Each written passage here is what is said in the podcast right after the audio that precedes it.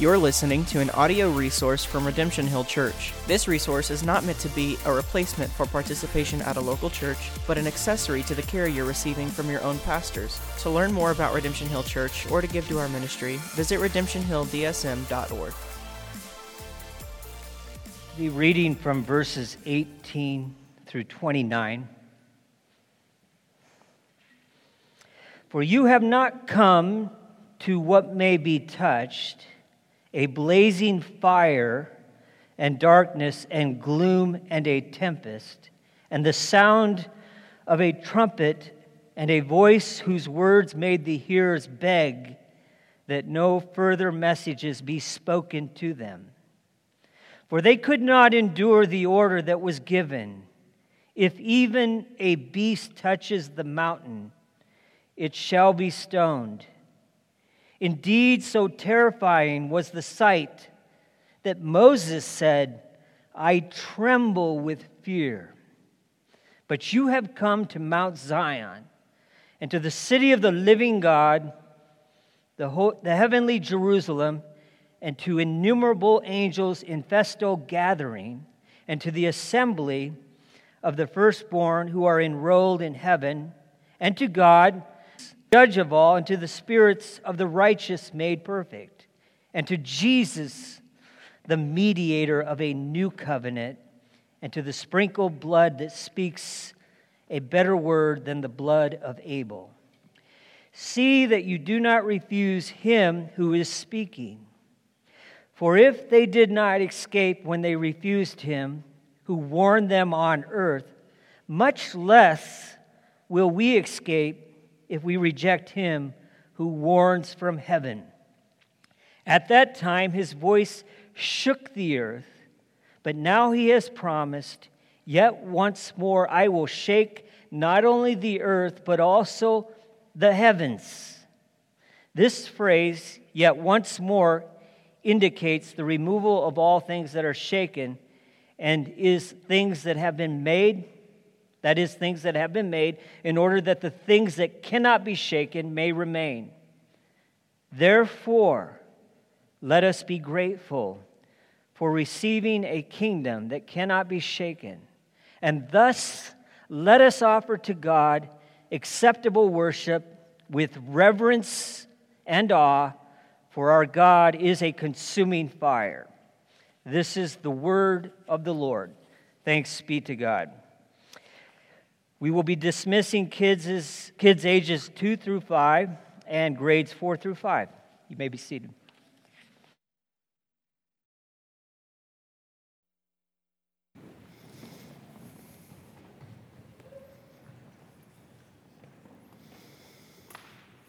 Thanks to everyone who's serving in Redemption Kids uh, this morning. Um, just a few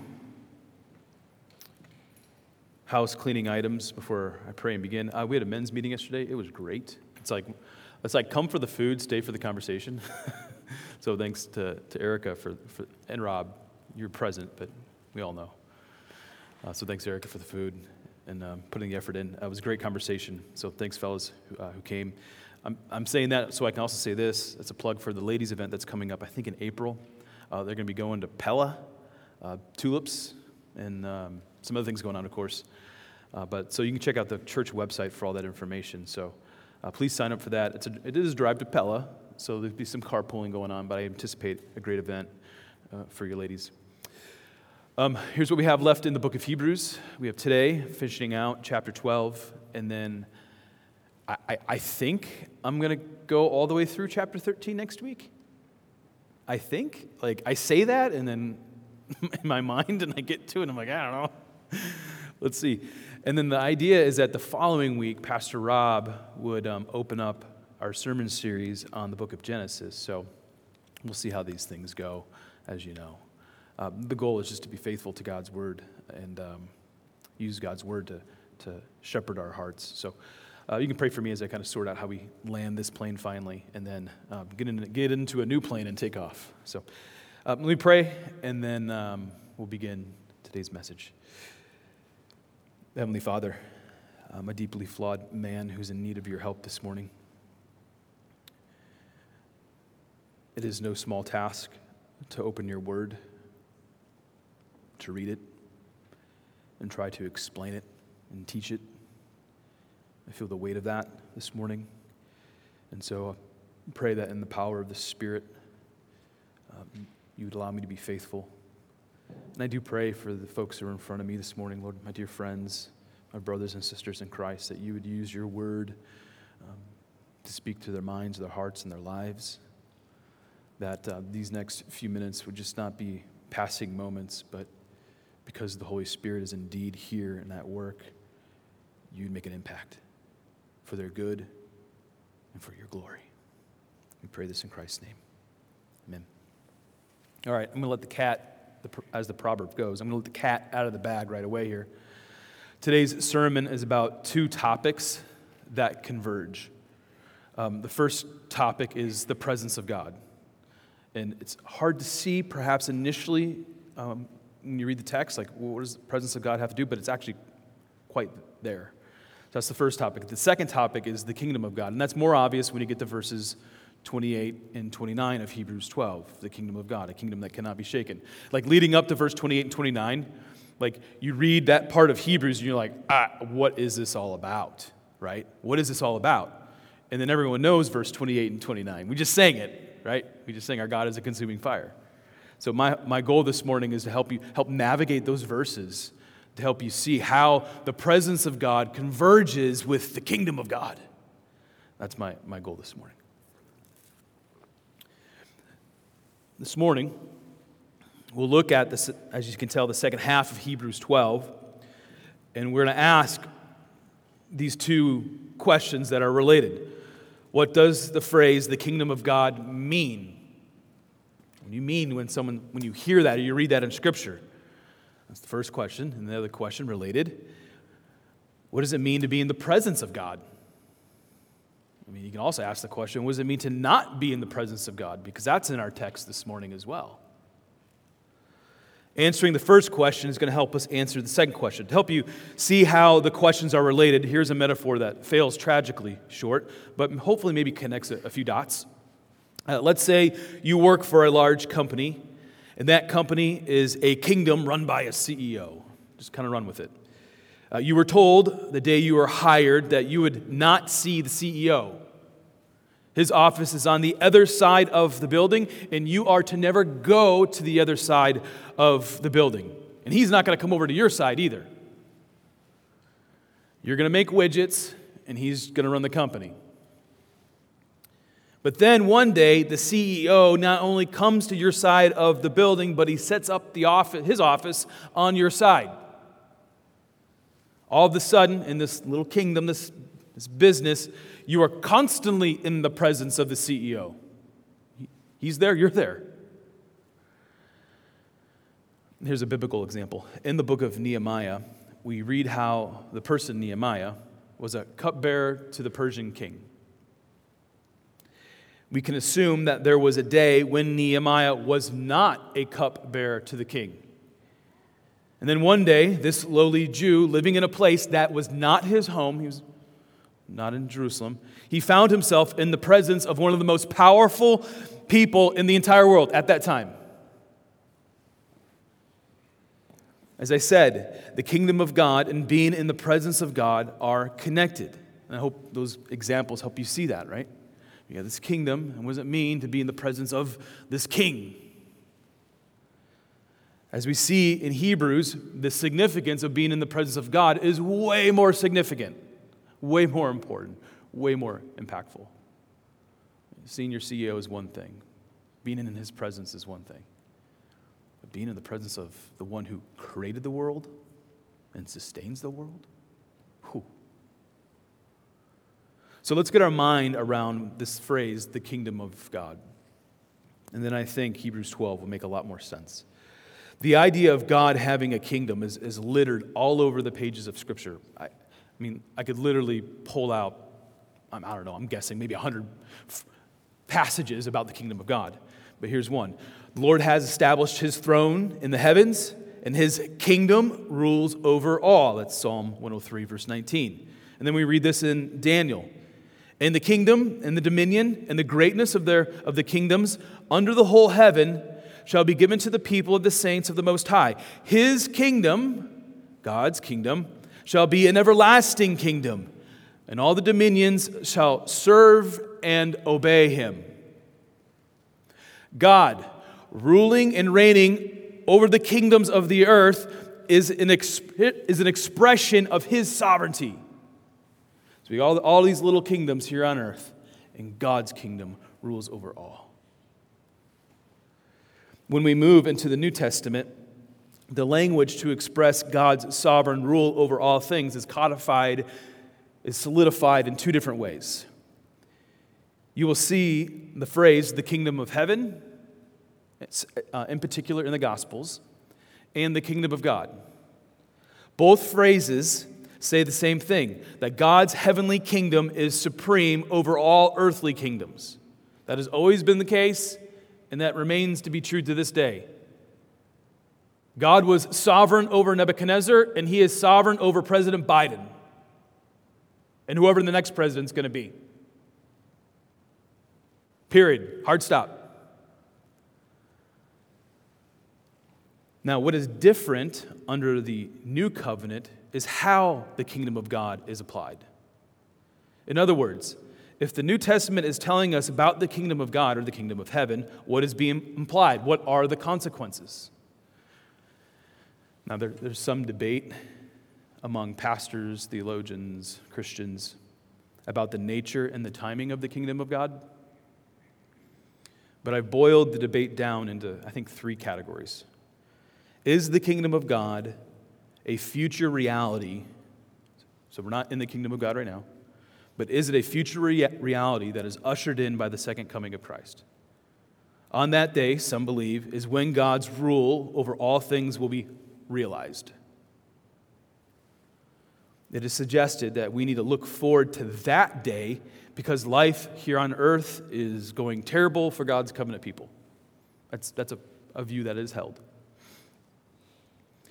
A second view is that the kingdom of God is here, but it's not fully realized. Uh, a lot of people call this the already not yet view. A guy named George Eldon Ladd wrote a book and kind of framed this view for a lot of people. I imagine many of you instinctively hold this view, whether you know it or not, because it's preached a lot.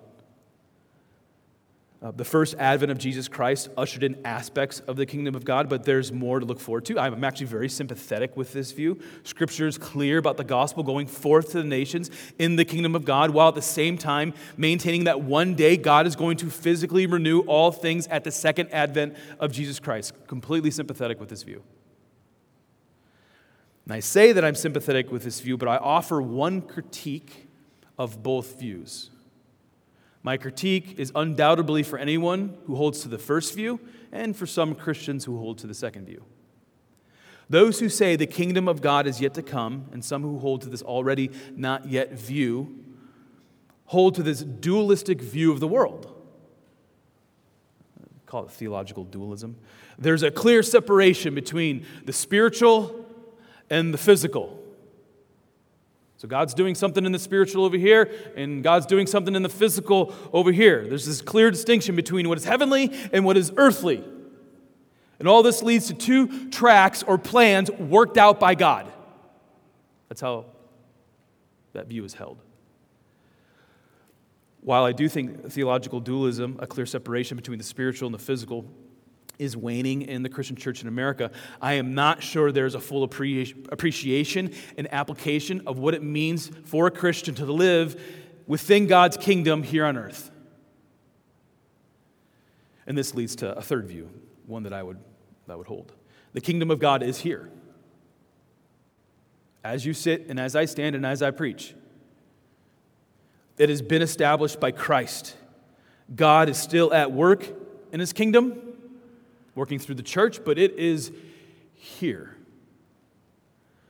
My goal is to show you from Hebrews 12, verses 18 to 29, as we read, that the coming of our Lord and our Savior, Jesus Christ, at his first advent has ushered in something new, hence a new covenant. I mean, isn't that not what the book of Hebrews is all about? the impact of the first coming of Jesus Christ, the impact he has had over his creation, over all the earth? We've seen that time and time and time again. Jesus is better. Jesus is better. Jesus is greater. Right? He is the true tabernacle. He is the greater temple. Over and over. And I think there's no difference here when we think about the kingdom of God. Jesus has given the church the keys to the kingdom, Matthew 16, and now his church is to go and make disciples of all nations, baptizing and teaching them, Matthew 28. Hebrews 12, 28 to 29 is like the crescendo of today's passage as it talks about the kingdom of God. Let's read that together. Therefore, let us be grateful for receiving a kingdom that cannot be shaken. There's no theological dualism in this passage. We have received the kingdom of God that cannot be shaken. And thus, let us offer to God acceptable worship with reverence and awe, for our God is a consuming fire. Oh. The verb receiving in verse 28, this is getting into the, the, the geek world of the Greek language, is a present active participle which might not mean anything to you, but it does tell us that the receiving of the kingdom is happening, has happened, and is happening right now. The first advent of Jesus Christ ushered in a ta- tangible change due to spiritual forces. Like, I'm just kind of thinking, kind of off the cuff and off my notes, which is always a little dangerous. But do we think like that? Like, the kingdom is here right? And then, like, how do we act in light of that? We get so caught up in the day to day, you know, our own little kingdoms, and we forget to realize no, we exist within God's kingdom here on earth. So, I'm answering the first question what is the nature and the timing of God's kingdom? I believe, and you may disagree, that the kingdom of God is God's active rule through Jesus Christ, who is seated at the right hand of the Father, Hebrews 12, 2. Christ rules through his people, the church. The church has been given the message of redemption, which they are to proclaim to the entire earth. The church preaches the gospel. We call that the good news because it is through faith in Christ that a person can be in the presence of God in the new covenant. Now, you see how these things converge? Uh, marriage is an excellent example, I, th- I think, of what's going on. When a man and a woman are engaged, ideally, they live apart from one another, right? Dude's at his place, gal's at his, her place. But on the wedding day, the man and the woman make a covenant with one another. I do. You know, those words, I do. After establishing the marriage covenant, they're constantly in each other's presence. If you're a Christian, you are in the presence of God, in the kingdom of God, a kingdom that cannot be shaken. Now, I've given away the ending. I've given away verses 28 and 29. But let's see if my claim aligns with the rest of Hebrews 12. How did we get to this point?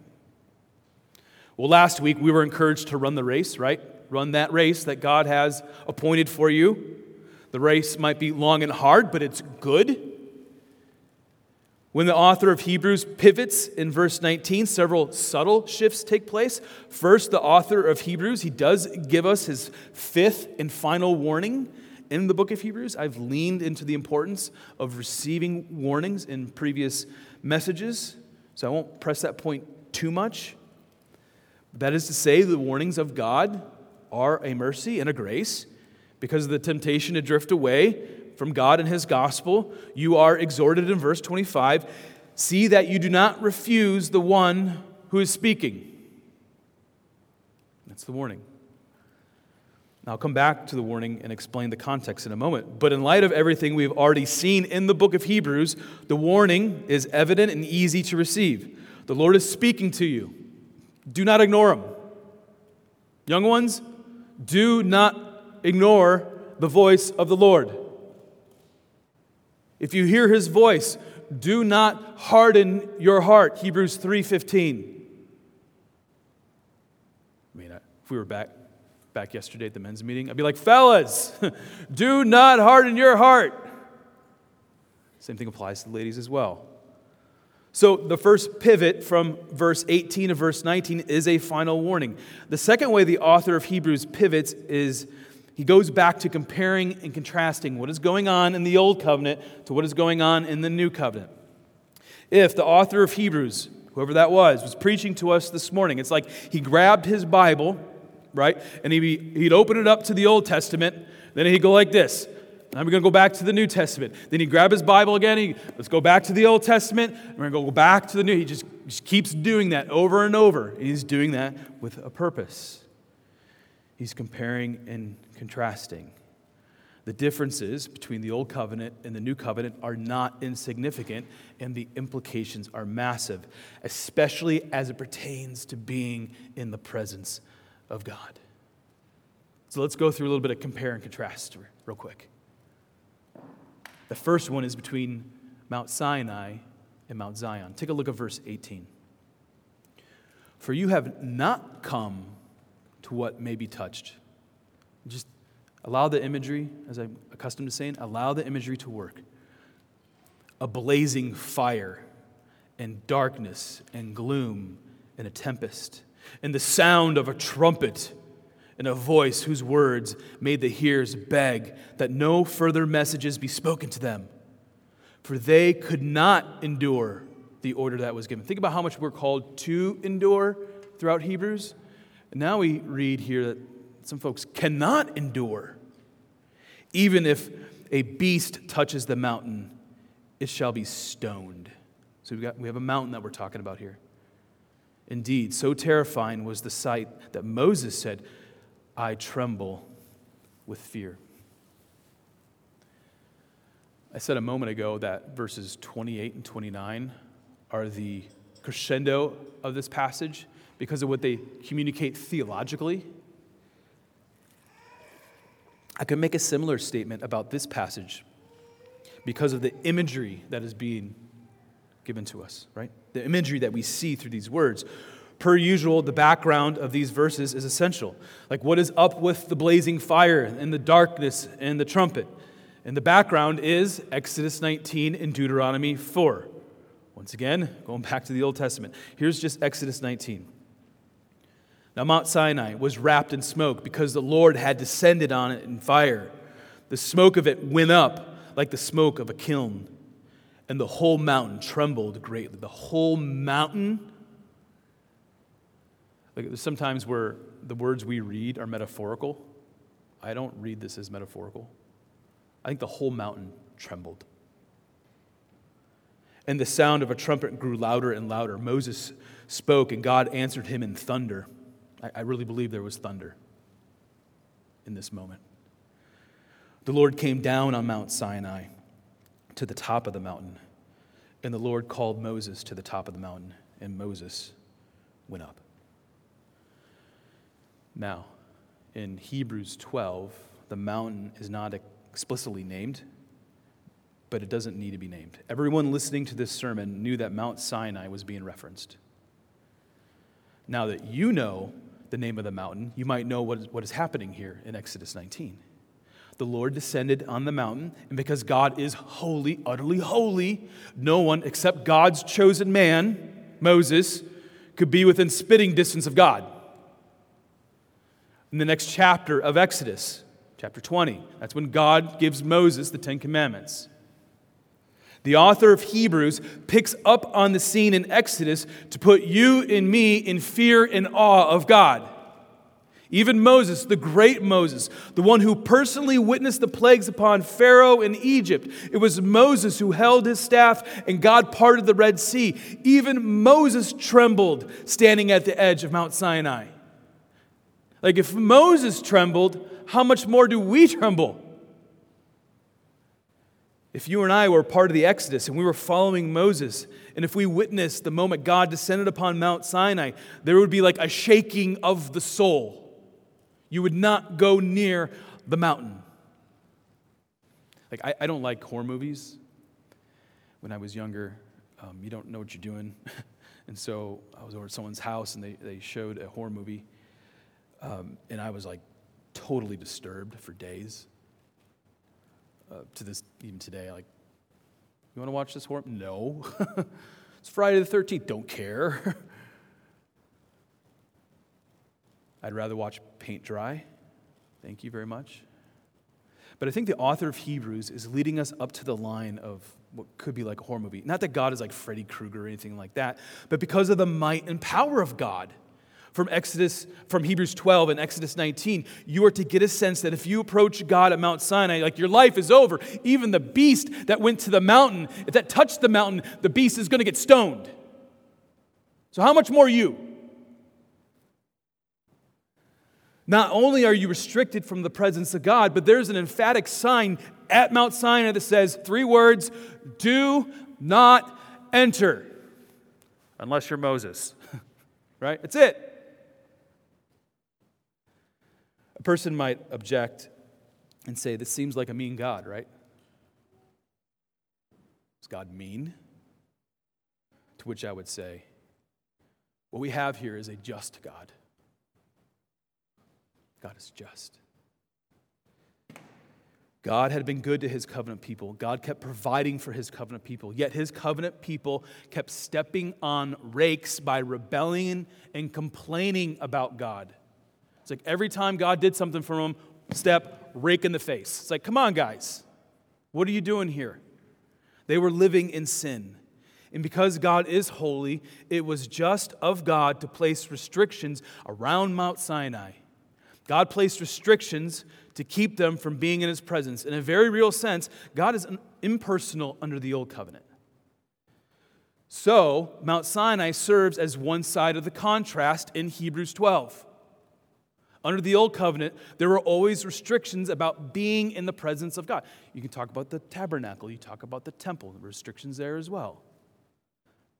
Now, here's the other side of the contrast. So, we got all that, and we're kind of left like, oh, this is not giving me the warm and fuzzies. That's kind of the point. You need to see the other side of the contrast. Mount Sinai is one side. Under the old covenant, there were restrictions. Now, here's the other side Hebrews 12, verse 22 and 24. But you, Christian, take this to heart. But you, you have come to Mount Zion. Like, I just want to stop there. You have come to Mount Zion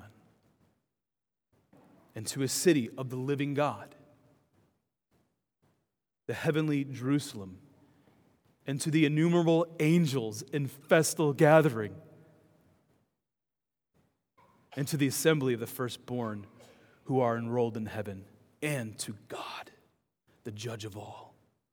The same just God in the Old Testament is the same just God in the New Testament.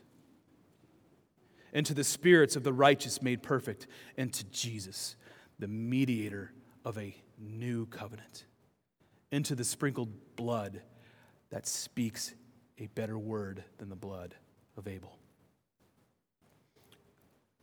Christian, you approach a different mountain and have pitched a tent on that mountain. Think about how different that is than what we read in Exodus 19 and what God has done. Mount Sinai, like you wouldn't want to find me anywhere near Mount Sinai but here, you've pitched a tent on Mount Zion. Further, God resides on Mount Zion. Through Christ, God has invited you into his presence. You, along, like with the angels. And there's a festival going on with the angels. That's where you reside.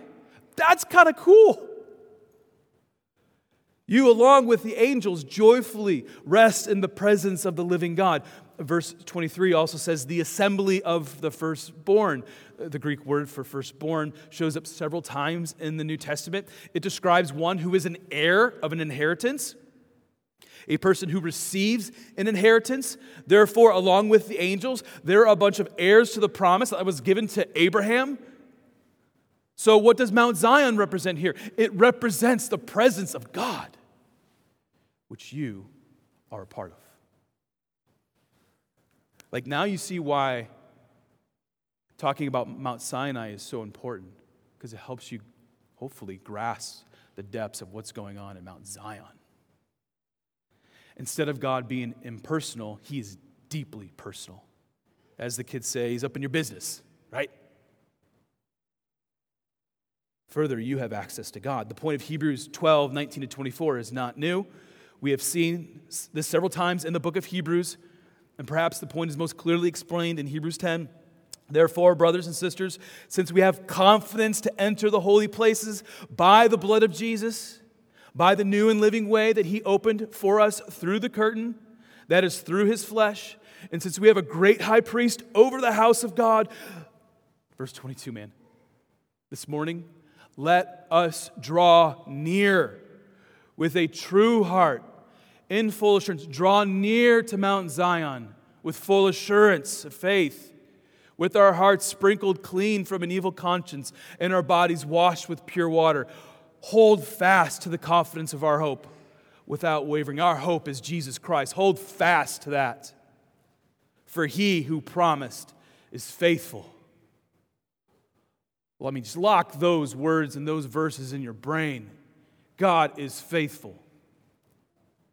So you can draw near, Christian, into the presence of God in the power of the Holy Spirit through faith in Jesus Christ.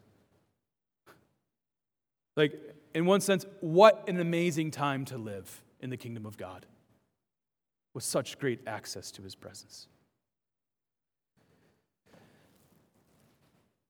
Be sure you don't read past verse 24.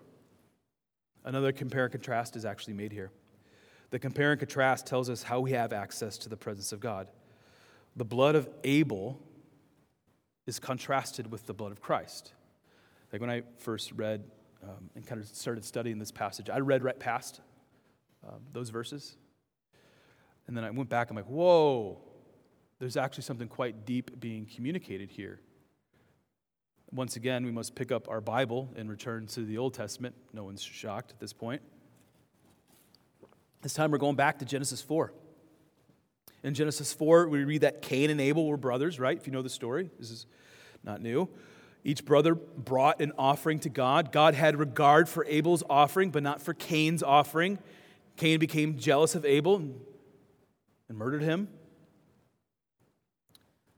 First recorded murder in the Bible.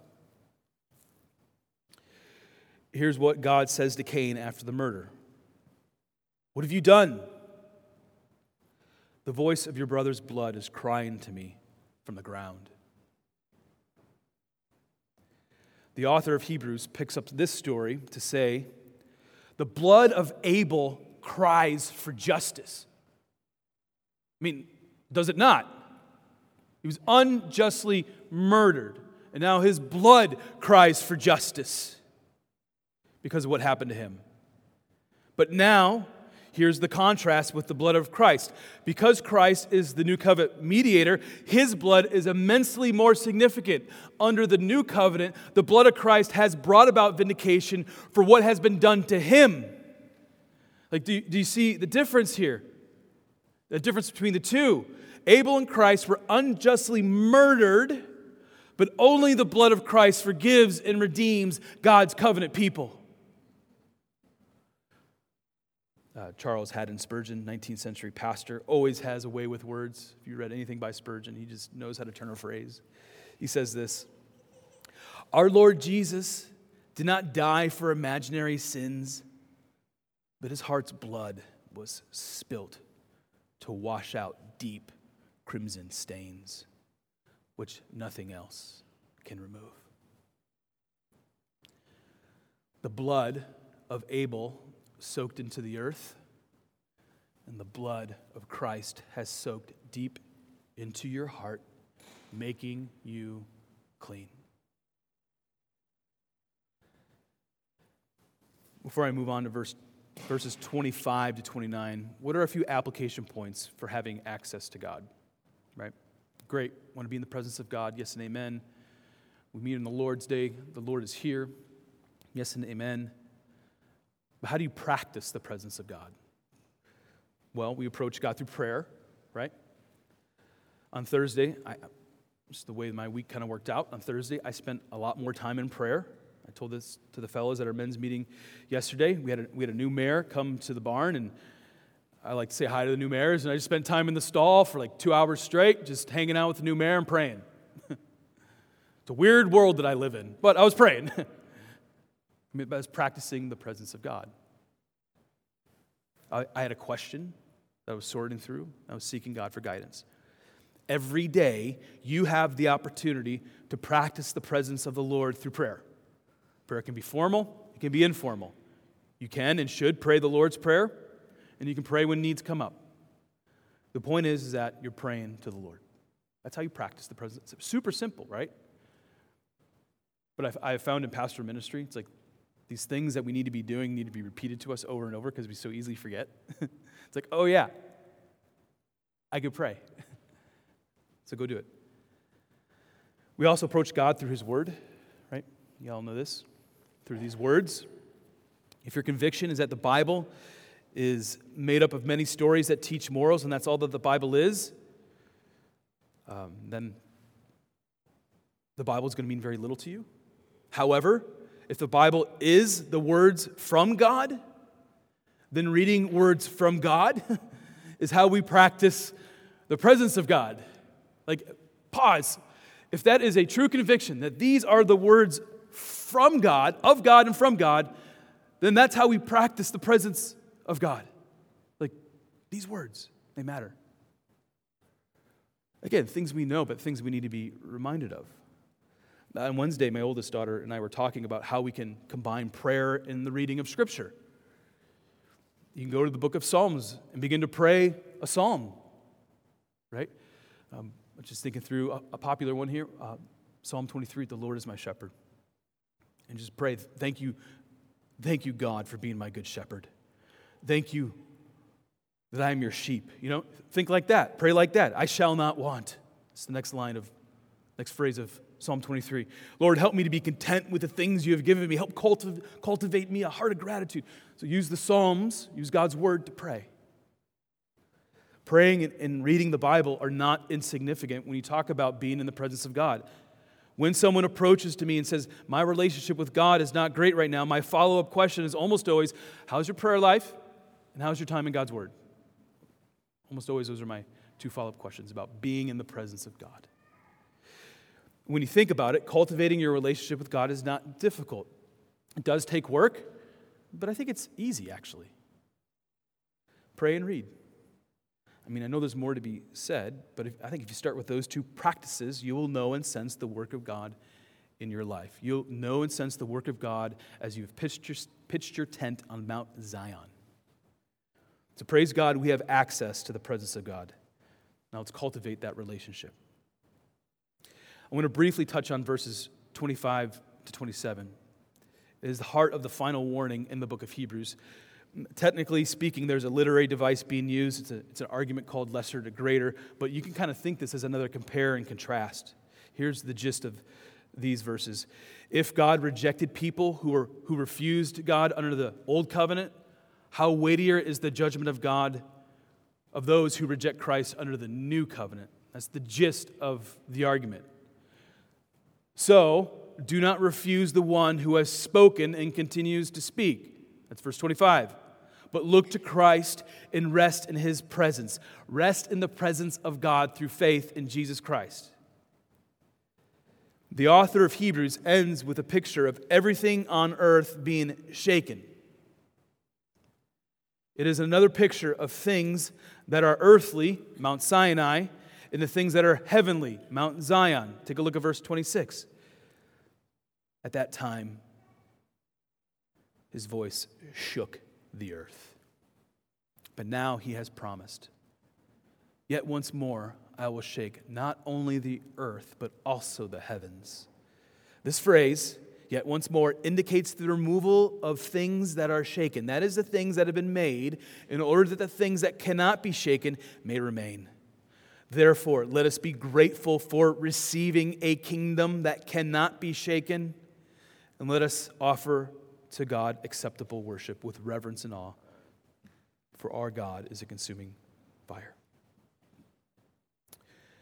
Theologian Thomas Schreiner, um, he wrote a, a, commentary on Hebrews. It's the one commentary I've been kind of reading as I've gone through.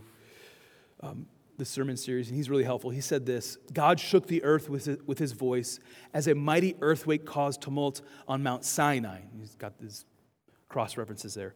The Lord has promised, however, a greater shaking in the future. The author quotes here Haggai 2 6, where the Lord promises he will shake both the earth and the heavens. Schreiner rightly points out that the author of Hebrews quotes the prophet Haggai. I think the prophet Haggai was prophesying and originally, go to the Old Testament, about the first advent of Jesus Christ and the coming of the kingdom of God. And now the author of Hebrews is using similar language to talk about the second advent or the second coming of Jesus Christ. At the cross of Jesus Christ, God shook the earth. We read that in the Gospels. The curtain was torn in two. This curtain that was not supposed to ever be torn because it was so thick and so strong, was torn in two. God shook the earth then, and he will do it again in the future. Uh, growing up, I played in a lot of sandboxes, you know, and like almost every sandbox I had ever been in had a sifter. Like, I didn't even know what you do with the sifter. It's like the obvious always happens. The, the sand goes through the sifter. Somehow that's amusing. But there's some things that don't go through the sifter, right? Larger objects, for example. God is going to do something similar, but on a cosmic level. God's kingdom has been established on earth, and there will be a day when everything that is not part of God's kingdom will be shaken to the core. Anything not a part of God's kingdom will be done away with. Therefore, do not refuse the one who is speaking. That shaking's coming. Do not refuse the one who is speaking, but receive Christ and receive his kingdom. If you take Hebrews 12, verses 18 to 29 to heart, you're left with some choices. Are you standing at a distance from Mount Sinai, or have you pitched a tent on Mount Zion? Do you rely on blood that cannot save? Blood of Abel? Or you do, look, do you look to the saving blood of Christ? Do you exist in a kingdom that can be shaken? Constantly striving for the things of this world? You have your own, you pitch a tent in your own little kingdom that kingdom's going to get sh- shook? or do you joyfully exist in a kingdom that cannot be shaken? All the warnings from the book of Hebrews are meant to prod you toward Christ. They are meant to encourage you to boldly approach the throne of grace and the presence of God. I'm going to end by restating something I said at the beginning of this message. It is, in part, a summary of what we've seen since Hebrews 7, where a clear shift took place between Hebrews 6 and Hebrews 7 in terms of the argumentation of the author of Hebrews.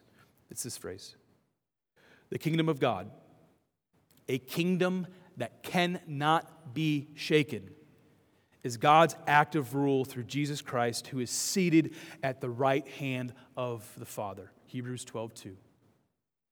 Christ rules through his people, the church. I said this a week or two ago. We're vice regents.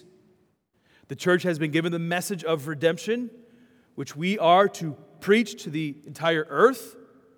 The church preaches the gospel, the good news, because it's through faith in, in, Jesus Christ that a person can be in the presence of God in the new covenant. So that leaves us with a task right? We go and make disciples of all nations. we proclaim the gospel of Jesus Christ. We invite people into our space. Like our, our, our church, I think of it like this our church is um, like we're at a big table. And uh, if you're a member of Redemption Hill Church, you got a seat at that table. But there's some empty chairs there.